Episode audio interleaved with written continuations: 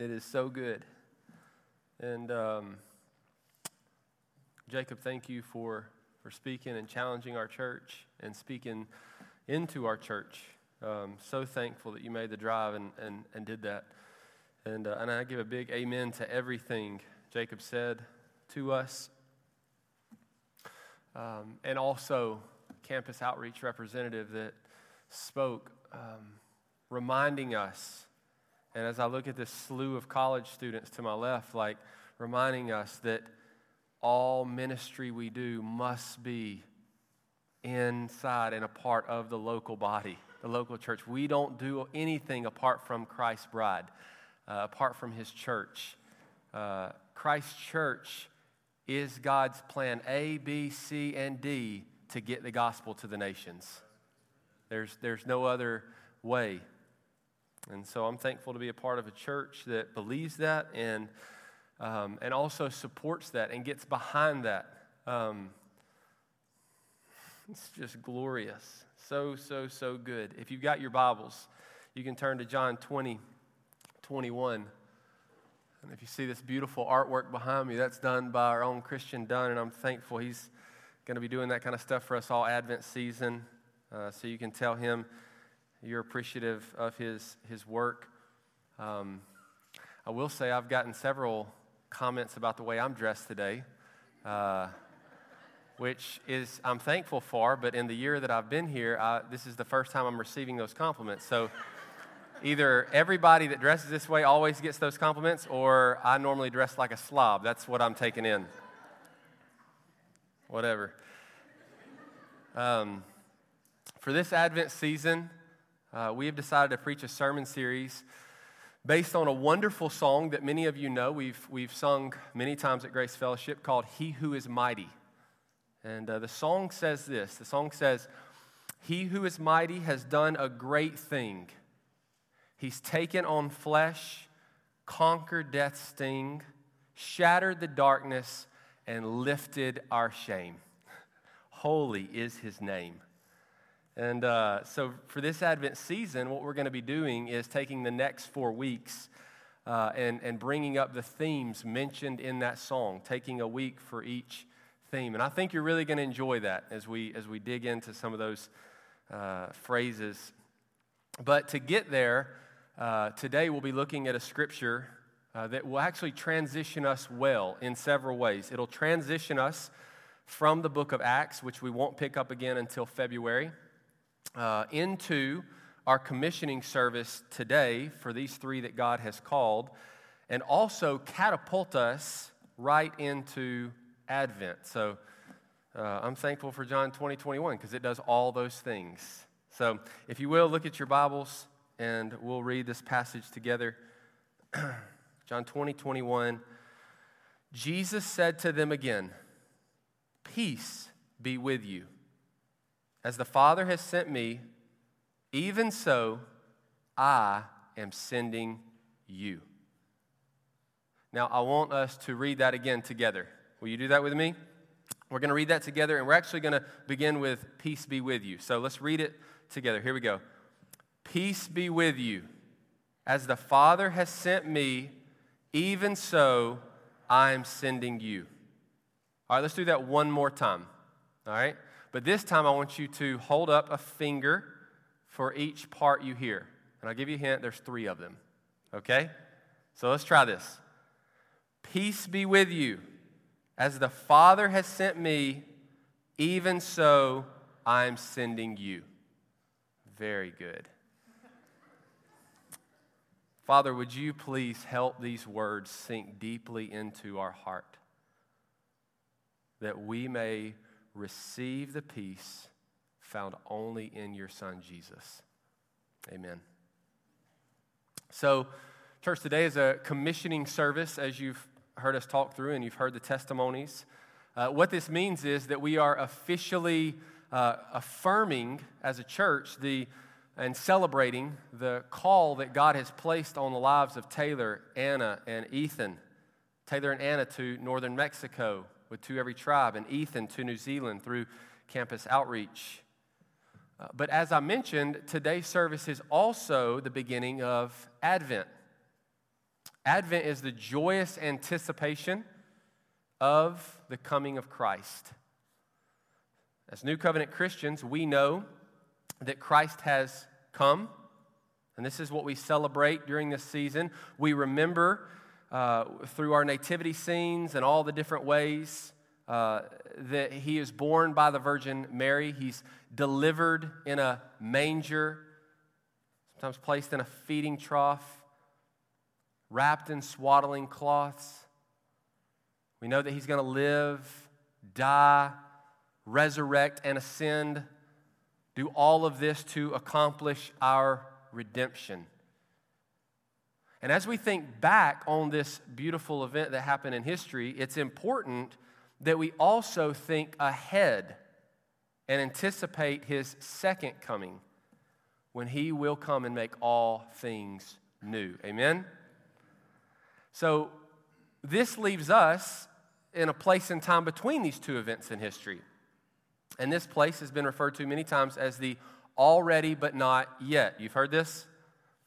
Already, Jesus has accomplished all that is needed to rescue and redeem a people for himself, uh, calling us out of darkness into light. And, and as our passage tells us, to bring peace but not yet has this become fully known. Uh, Paul writes in 1 Corinthians 13 12, For we now see in a mirror dimly, but then face to face.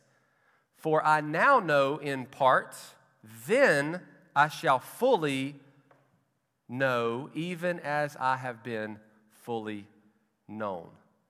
So, this is the context for our passage this morning. During the time between the first and second coming of Christ, we have been given a mission from Jesus.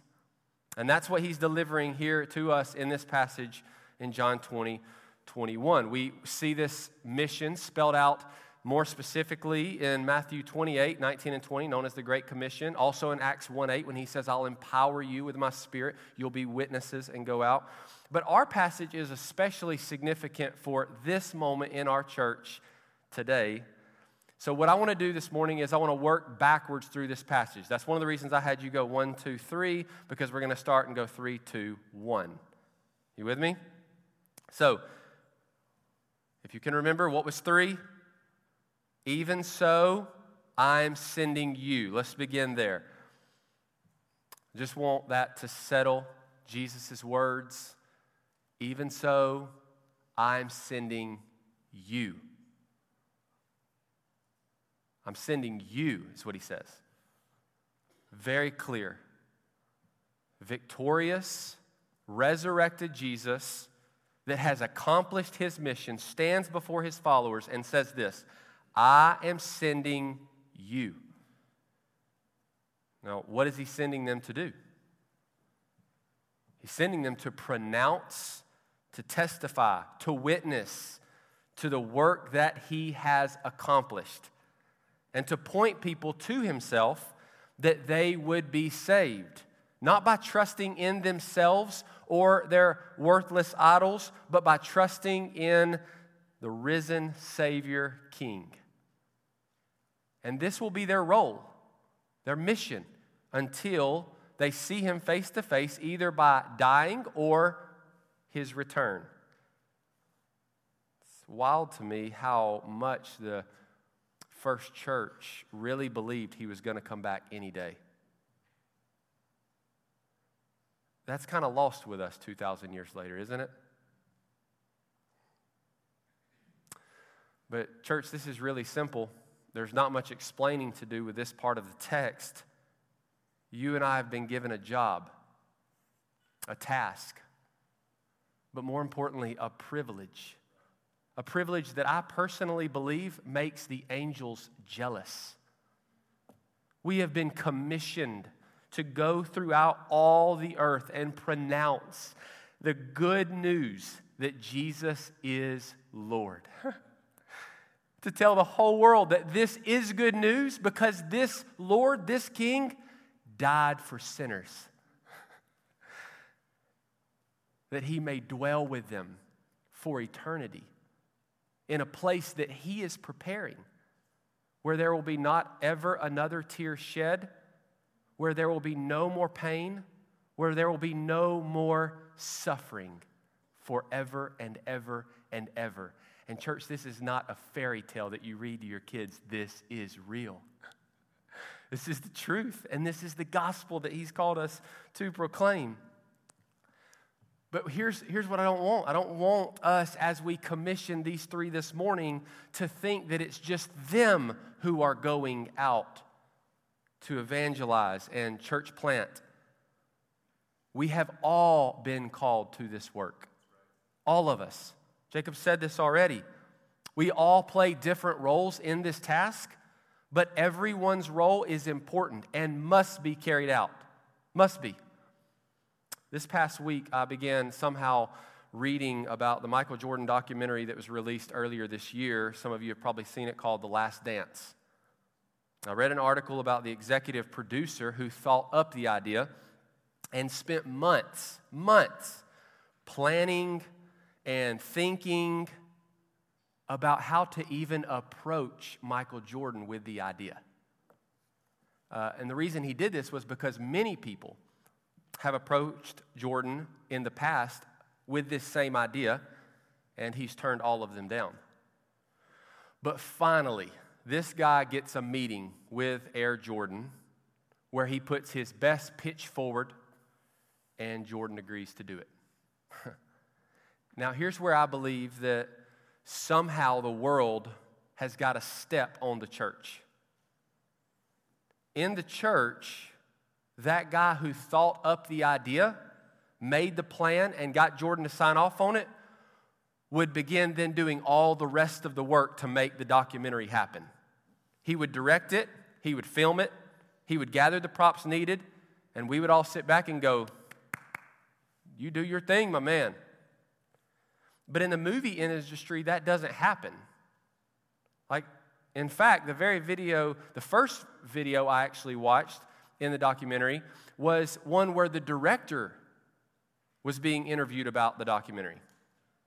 And he was so passionate about the film. Like, he told how he had actually memorized every single line of all 10 episodes. He could tell you it just from memory because of the number of times he had went back and edited the documentary. So you have to realize how surprised I was after watching him be so passionate about this documentary, but then to realize it wasn't even his idea. It wasn't even his thought, it wasn't even his plan. He was executing, but in his executing this documentary, he had gotten so, so passionate. And to know that from that director, there are hundreds of others that were just that passionate about that documentary. Church, we need to wake up like Grace Fellowship and the regional church and the universal church. We need to wake up. Normally, when we see someone getting excited about something within the church, like getting the gospel to the unreached, we say things like, Well, I guess it's obvious, you should go. What? Like, this is so confusing. Why does someone's passion about something that we should all be filled with passion about somehow set them apart for that task. It doesn't make sense. Like every believer should burn with passion to see people who haven't embraced Jesus do so. Every believer. We should all be so passionate about that. And our hearts should break when they're not. Just this past week, my wife and I sat in a restaurant in Nashville, and there was live music happening, and my wife is sitting there, and it was loud. and she's just looking around, and I said, What are you thinking? And she said, My heart breaks because I see in the eyes of so many of these people, they're looking and searching for things that will not satisfy them. And I praise God that me and my wife went out that night and the Lord spoke to her in that way. And I pray that He would continue speaking us to us all in that way. There is a lost world out there that needs to hear the gospel. and we all play a role in getting the gospel to them. Some of us will be stagehands. Some will be directors, some will be producers, some will be cameramen, but all of us should be equally as passionate about this task. All of us. Why? Because Jesus said, I am sending you. We have all been sent by Jesus not all to do the same thing, but to all play a part. And, church, may we never lose sight of our purpose here in this moment, in the already, but not yet. Now, before he commissions us, before he says that, he gives us a glimpse into what this sending will look like. And this is the second thing. Remember, moving backwards. He says, I'm sending you just as the Father sent me. Now, this is significant, and a lot of times we miss the significance. Well, what does that mean? Just as the Father sent me. I mean, we all know that Christ's work differs somewhat from our work. I mean, he, he came to wrought salvation, He came to die for the sins of the world. We don't necessarily do that. So, but what does He mean by this? Well, Jesus was sent by the Father as a humble, suffering servant. That's how Jesus was sent. Jesus wasn't born in a palace, he was born in a manger or stable with animals. He worked as a carpenter with his hands, fashioning wood. He comes from the town of Nazareth. Remember back in John 1, you got this guy Nathaniel, and he actually says, Can anything good come out of Nazareth? So, in a world where everyone wants to be great, we see the Son of God entering into the world in the lowliest of ways lowliest of ways. Jesus doesn't choose the path of worldly greatness. In fact, in Matthew 20, Jesus' disciples thought that following the true king of Israel would grant them greatness. And so they came to Jesus requesting honor. They wanted to sit at his right hand. But here's what Jesus tells them He says, I've not come to be served. That's not why I've come to earth, but I've come to serve and to give my life a ransom for many. And Jesus never downplayed or preached a bait and switch type gospel in front of people. He always was very upfront with anyone who wanted to follow him that they needed to count the cost. Letting them know that choosing to follow him was an invitation to die. That's what he means when he says, Take up your cross and follow me. Come and die. And promised them, he promised them that they would suffer on behalf of his name because no servant is greater than his master. So, church, let us never be taken off guard thinking, Woe is me because I'm dealing with this. Church, this life is not our best life. It's not. And maybe that's part of the reason we find ourselves so frustrated at times when it seems like nothing is working out for us. Could it be that our focus is so easily distracted from the mission that Jesus has given us to all the little trinkets of this world? I know for me that's usually the case. So let us repent daily, asking God to fix our eyes on the author and perfecter of our faith, who for the joy set before him endured the cross, despising its shame, and now is seated at the right hand of God. That's our hope. That's what's going to get us through this life. Not focusing on all the different trials and struggles and tribulations that we deal with, but focusing on Christ, the glorious, resurrected, seated on his throne, Christ who has promised us to the one who perseveres, he will dwell with me. Let us focus there. Church, there's no greater importance to your life. I want you to hear this. No greater importance to your life than the fact that you have been sent just as Jesus has been sent. Our role as humble, suffering servants who proclaim the good news of Jesus is the most important aspect of our lives. You were born again for this. born to live a life that preaches and embodies the peace that only Jesus Christ brings. And that peace is right where we're going to finish today. In our passage, Jesus states again for the second time in this chapter, Peace be with you. This gets us to the beginning of the passage now. Peace be with you. He'll pronounce this phrase one more time in this chapter when he presents himself to Thomas, because Thomas would, didn't show up to the first gathering. That's a call for all you people who don't come to gatherings. You never know what you're going to miss. Make sure you're here. Just kidding. But here's the thing we shouldn't think that this is some generic welcome that Jesus gives. Peace be with you. This isn't a generic welcome. This is a pronouncement of the good news. Jesus is telling those who have trusted in him, You have peace. Not because of you, but because of me. Because I am the victor. That's what he says. You have peace. There's no more, there's no greater nor more real reality than this peace that Jesus pronounces to them. This peace is exactly what he came to accomplish. And now it has been accomplished, finished, done.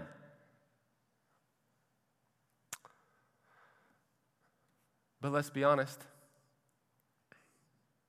that's not how we always feel, right? Like maybe even in this Thanksgiving season, you have not felt peace. Far from it.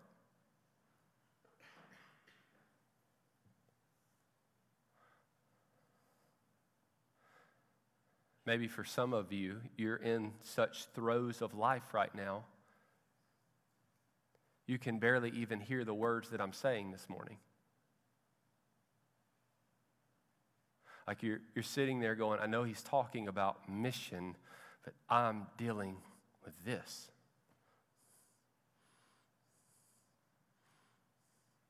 Can't hear this because I'm so overwhelmed with this.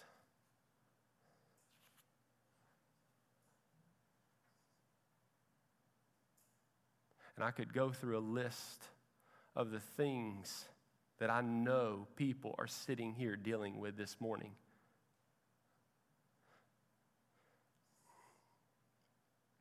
And so I'm looking at you saying, let Jesus' words settle in your heart.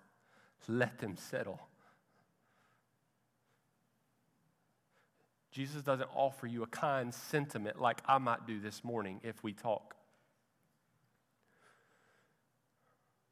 Jesus offers you a bold declaration, much like the one he pronounced over the storm and the wind and waves stopped.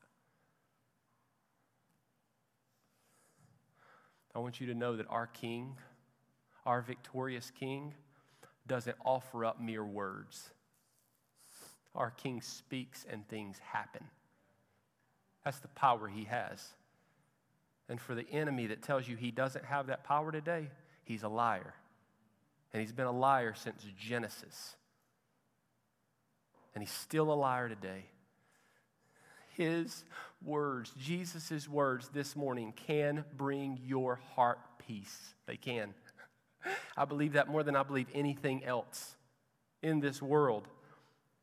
I'm not saying that your circumstances are going to change, that you're going to be pulled out of what you're dealing with. In fact, that's not even what Jesus said. Jesus said, In this world, you will have much tribulation. You will.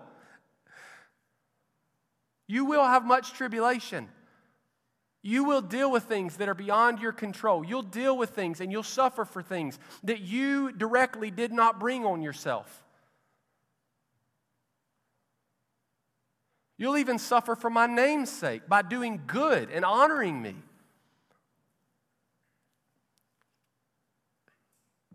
You'll have much tribulation. But take heart. Take heart. I've overcome the world. That's where our hope is. Not in ourselves to overcome the trials in our life, but the fact that Jesus has perfectly overcome this world. And one day he will return and bring us home, and we will reign victoriously with him. Those who have lost and lost and lost and lost will then be winners forever because of Christ's victory. That's what's going to happen. He can bring this kind of peace to your heart because He is the Prince of Peace. He perfectly embodies peace, He rules in a kingdom of peace. So, if that's not what you're feeling this morning, then I would beckon you, I would plead with you to draw near to Him, to cry out to Him, to confess your sin to Him, to rejoice in Him, even in the tears. And join him on mission. Join him on mission. You see, this is one of the biggest disconnects in the Christian life. Those who call on the name of Jesus try and rest in him without joining him in the work that he's doing. And the excuses are without number of why we're not joining him on this work. I have too much going on. I can't afford it. I couldn't go there. I can't do that. How can I help others when I'm a wreck? Church, we can make these kind of excuses thinking that they are valid and legitimate when, listen to me, in all actuality, it's these excuses that keep us from the peace that Christ offers us. It's these excuses that keep us from the peace that Christ offers. For peace is not found in a quiet room. Peace is not found in the absence of tough circumstances. Peace is only found when we abide in Christ. Peace is only found when we remain with Him in the trenches, when we remain with Him as He leads us into a life of sacrifice. Following Jesus will never be easy. Like, Ethan, I want you to hear that. Anna, I want you to hear that. Taylor, I want you to hear that. Church, I want you to hear that. Following Jesus will never be easy.